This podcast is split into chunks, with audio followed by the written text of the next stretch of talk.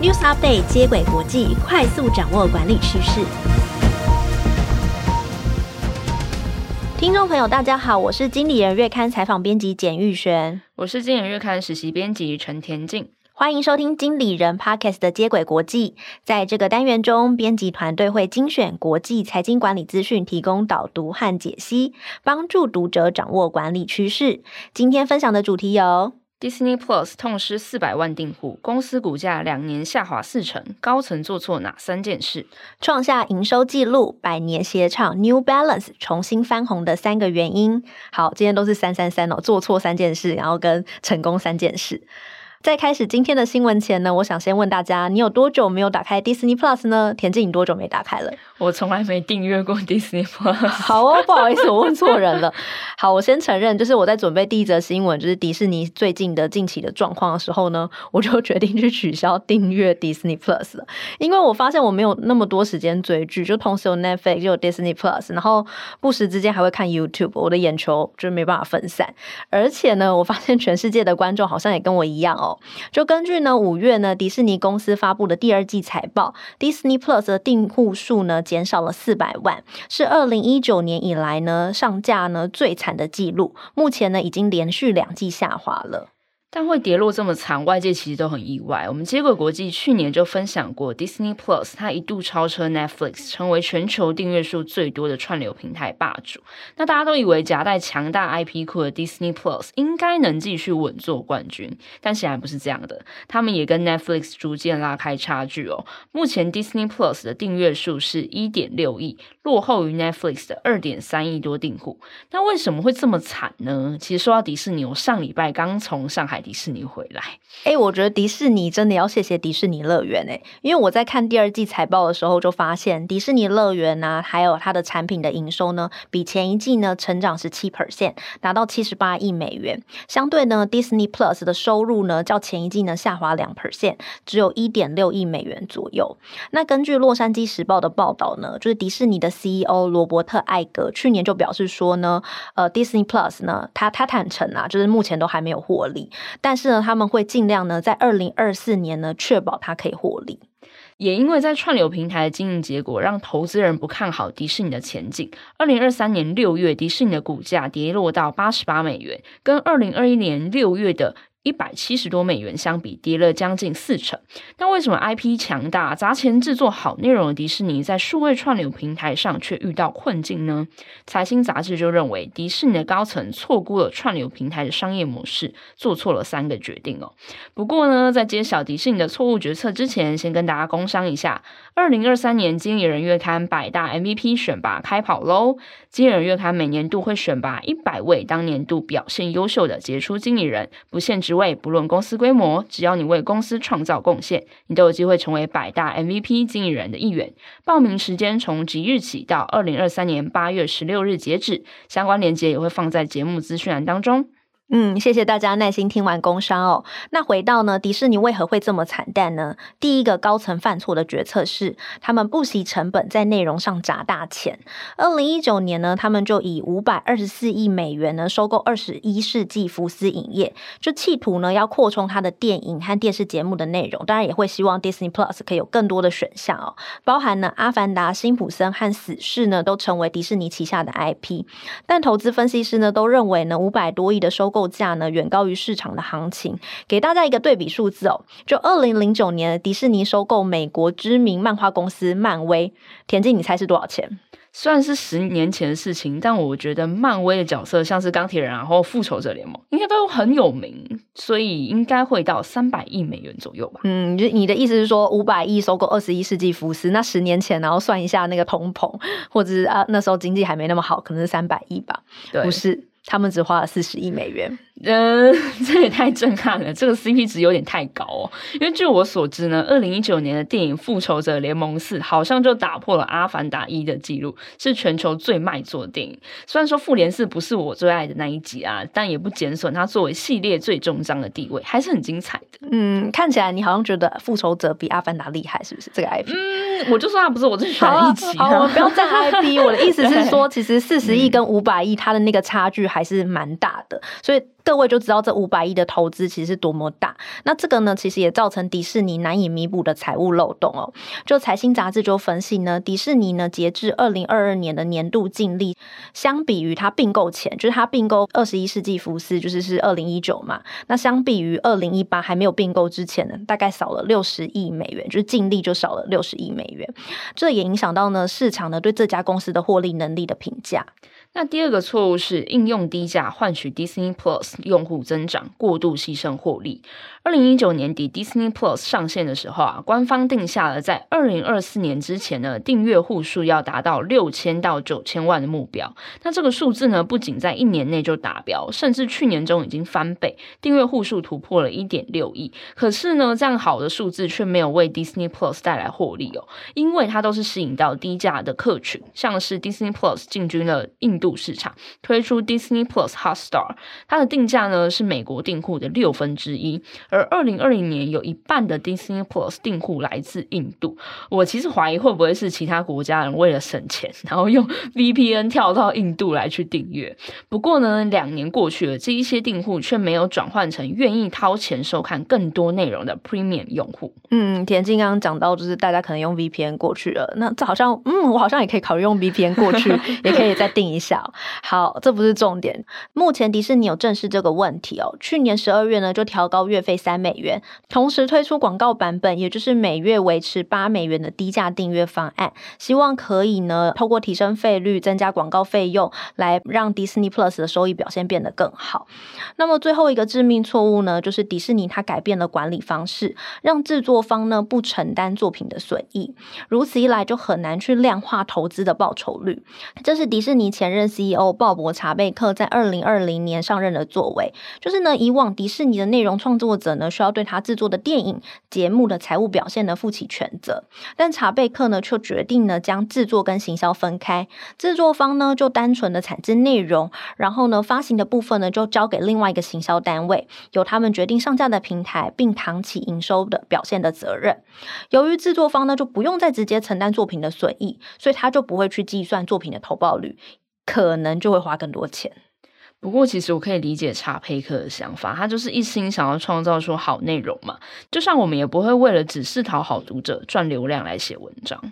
我觉得迪士尼他的想法可能是想说，让创作者不要被营收绑架，就尽情的创作好作品。但这就会带来另外一个隐忧，就是说，哦，创作者我就是不计代价的创作，就不考量成本而提高制作费用，以及呢，他做出来作品可能就会偏离市场的需求，因为他没有顾发行嘛。那我想迪士尼的状况也很值得企业去思考，如何在不过度以 KPI 为导向的时候呢，又要提升员工的产值，这件事蛮不容易的。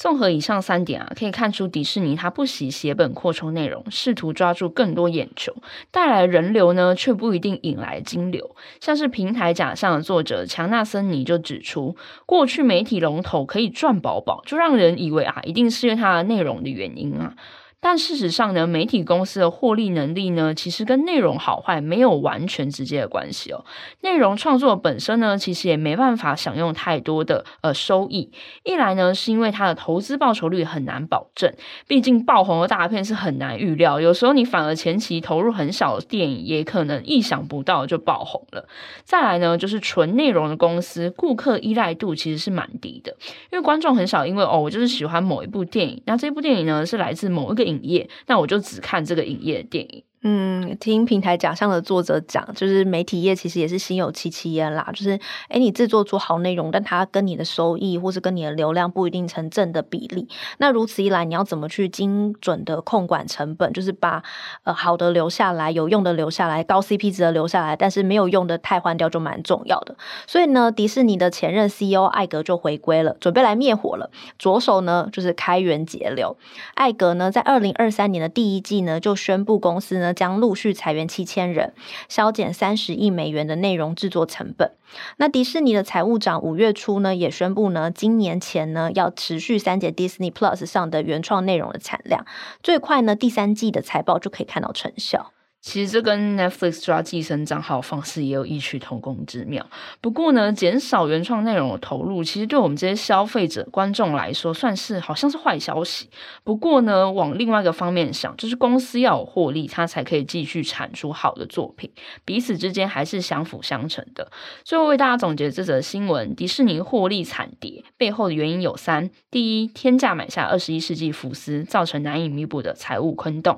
第二，为了换取 Disney。Plus 用户增长过度牺牲获利。第三呢，就是制作方不直接承担作品的损益，难以量化投资报酬率。好，听完迪士尼呢下挫的三步棋，但是呢，另外一个运动品牌呢，却在二零二二年呢创下它的营收纪录，也就是 New Balance。好，先说，我觉得 New Balance 最近真的蛮红的，就是大家记得那个三二七的鞋款，我没有买哦，我我会认识三二七，是因为我真的在路上看到太多人穿同样鞋型的，它有点像是八字形，然后它的那个底是有痘痘的，然后所以穿起来就是好像腿会很休闲修长。我有一次在进信义区，就是等红绿灯，然后我就看到。一过马路，怎么五六个人在穿同样的鞋？男生女生都有。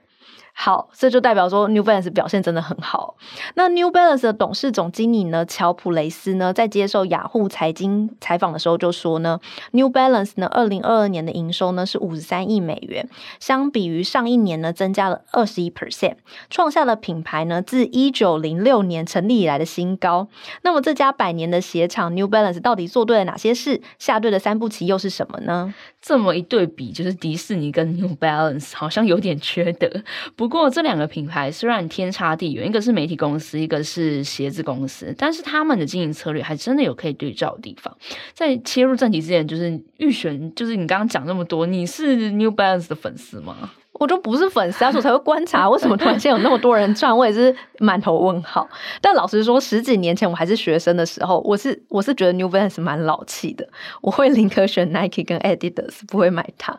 但是近期就是像我刚刚说的情境，就是它变得很潮，就是每天每次来办公室就会有人穿它。好，其实我自我揭露一下，就是我鞋柜里面唯一的跑鞋，好像还真的是 New Balance。其实它吸引我方式就是它很好看啦，就这么简单。那比起其他品牌呢，我自己会觉得 New Balance 的鞋子更有味道。好，更是说臭臭的？不是，我就知道你要这么问。不是，就是我觉得它更能体现个人的风格。那他们在今年品牌日 Great Day 推出的 Moon Days 系列也很少，我差点就败了其中一双融合了很多经典鞋款外形的新鞋款九零六零。嗯，感觉 New Balance 近年做出了很多的改变哦。那我整理的新闻的时候呢，也对 New Balance 是一家一百多年的企业感到很惊讶。那同样都是一百多年的，好像还有 Converse 哦。好，先跟大家简介一下 New Balance 的成立故事。它的创办人叫做威廉莱利，他是一个来自英国的移民。那一九零六年呢，他在美国波士顿成立公司。那最初呢，他其实不是做鞋子起家的，他是做足弓支撑的鞋垫，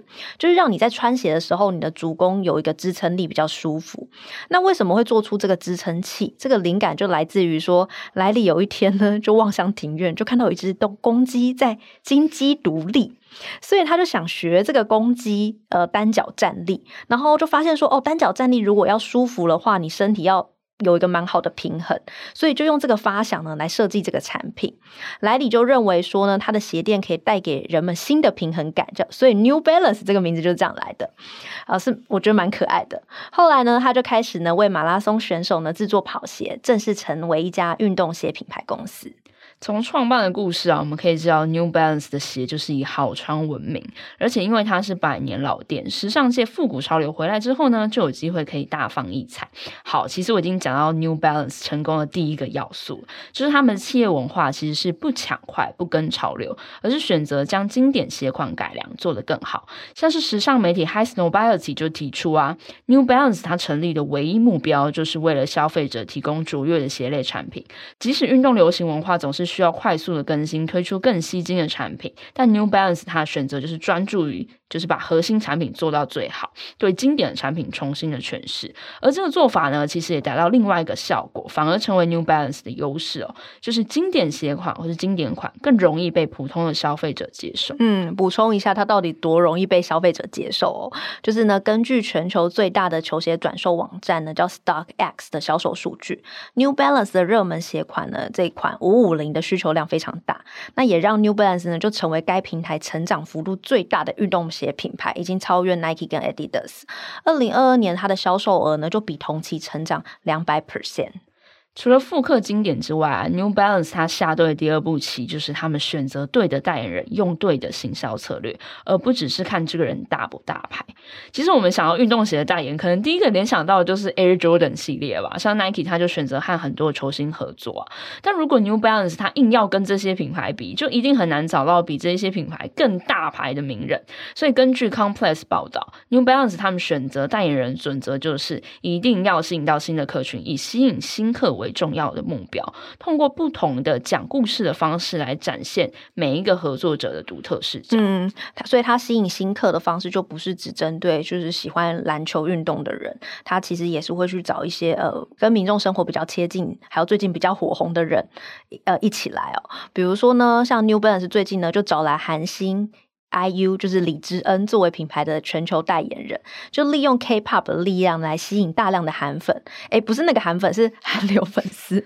好，然后也能够为这个品牌带来正向的帮忙哦。那 New Balance 最新的代言人呢，是目前美国职棒大联盟的全垒打王，日本的棒球选手大谷翔平。好。为了这个，我去买 New Balance 好吗？好，这真的让人蛮意外。你看，New Balance 就是用这种方式来达到新的客群的。好，也就是说，与其呢去跟随大品牌 Nike 跟艾迪达呢去找篮球明星作为代言人，跟他们抢球星，不如尝试更广阔、不同类型的合作方式。嗯，这其实应该是跟他们过去曾经尝试过跟 Nike、Adidas 抢球星的这个痛哦。因为 New Balance 它在八零年代呢，以大约一百美元的价格签下洛杉矶湖人队球星 James Worthy。那在合约到期之后呢，他们也不再续约。因为当时他们虽然努力的赞助球员，不过在篮球鞋市场仍然缺乏竞争力。如今在 New Balance 走红之后啊，他重新开启了赞助运动员的模式，在二零一九年就签下了 NBA 洛杉矶快顶队球星 Kawhi Leonard，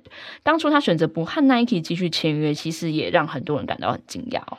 好，那 New Balance 下队的第三步棋是什么呢？就是他坚持留下呢美国跟英国的制鞋工厂。现在呢，你仍可以选择买美国制或是英国制的球鞋，你就是不用一定要买亚洲制的。就 New Balance，你是可以选美制或是英制的。相比于许多运动品牌呢，为了减少人力成本，选择在亚洲设厂，消费者呢只能买他们品牌的亚洲制的鞋子。New Balance 的做法呢，比较能够赢得消费者的青睐。不过呢，New Balance 可以不计成本这么做，其实跟它至今呢还不是上市贵公司有关哦。因为如果你是上市贵公司，你就要向外公布财报，对股东负责。那有些公司呢，为了要提高它的 EPS 啊，降低成本，有些决策呢，它就是得做，就是他就是得把美国跟英国比较高成本的厂迁移到海外，那就没有办法像 New Balance 一样依循创办者的理念来落实。台湾 New Balance 东山再起的三个原因啊，他们现在面临的挑战其实是如何强化消费者的粘着度，打造出铁粉。像是美国的运动服和鞋类零售商 Foot Locker 的行销副总就认为，New Balance 的鞋款大流行，圈粉无数。他的下一步就是要思考要怎么留下这些人。像是 Nike、艾迪达都已经有自己的应用程式啊，可以巩固自己的消费者社群。而 New Balance 到底要怎么运用数位社群的力量，让这股潮流持续的发酵，就是他未来最重要的课题哦。嗯，我有去看一下 New Balance 的 IG 追踪数，现在是七百万。那相较于 Nike 的三亿，艾迪达的两千七百多万，我觉得它还有很大的成长空间，而且它经营的内容也蛮无聊的。最后为大家总结这则新闻：New Balance 得以东山再起背后的原因有三：第一，比起盲目跟风，New Balance 不抢快，选择专注于核心产品，对经典产品重新诠释；第二，New Balance 选择代言人准则就是以吸引新客为重要的目标；第三，坚持留下在美国、英国的鞋厂，赢得消费者的青睐。很谢谢田静的分享。今天我们讨论了两则新闻，分别是迪士尼股价两年来下滑四十 percent，高层做错哪三件事，创下营收纪录，New Balance 成功背后的三个原因。好，最后再来工商一下，拜托，已经快结束了，大家听完。二零二三年经理人月刊百大 MVP 选拔开跑喽！经理人月刊每年都会选拔一百位当年度表现优秀的杰出经理人，不限职位，不论公司规模，只要你为公司创造贡献，都有机会成为百大 MVP 的一员哦。报名时间从即日起到二零二三年八月十六日截止。有兴趣的话，请上网搜寻 MVP 经理人。喜欢经理人 Podcast 的话，欢迎到 Apple Podcast 给我们五星好评。如果有职场困扰，希望我们解答，也可以填写资讯栏中的表单，我们将有机会邀请职场专家为你解答哦。以上内容由简玉璇陈田信制作，感谢大家的收听。经理人接轨国际，下回再见，拜拜，拜拜。